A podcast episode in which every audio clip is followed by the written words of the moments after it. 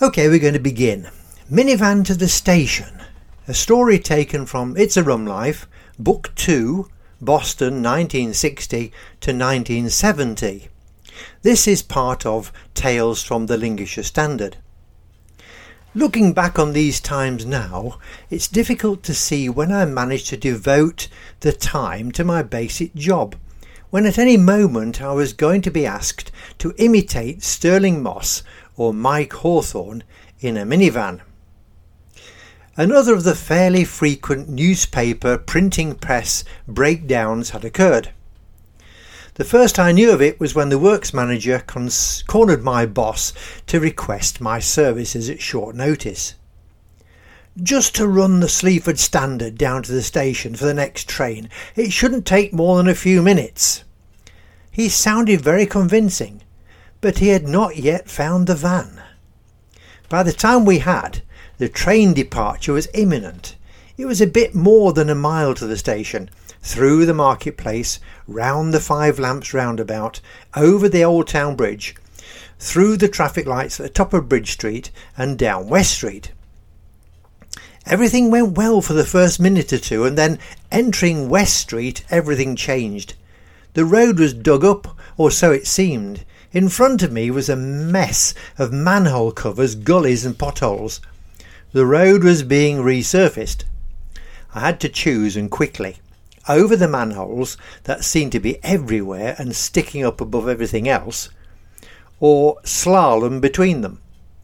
I was still doing the maximum permitted 30 miles an hour and could virtually hear the train whistle as it was about to depart. Just half a mile to go, and I daren't slacken my speed. I chose to go over the manholes. Then, as the first one approached, it seemed huge. My confidence bled faster than lightning, and my foot touched the brakes, perhaps a bit too strongly, as the next thing was a tremendous grinding noise from between my feet. The van kept going, and we were over, and all the others seemed much smaller after that. I had the confidence not to brake any more until the van was well onto the station platform.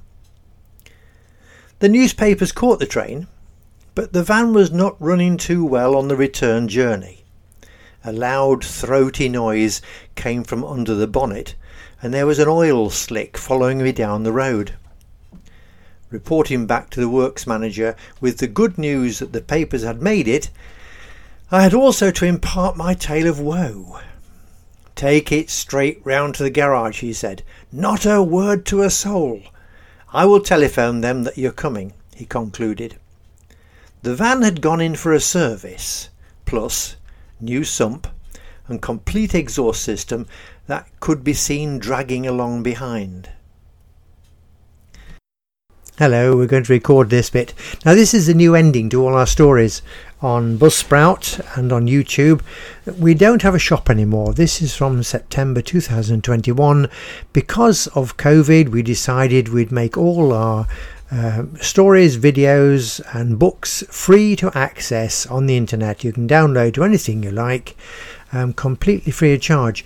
Now, access all these things, you can look at our new website, www.itsarumlife.com. That's itsarumlife,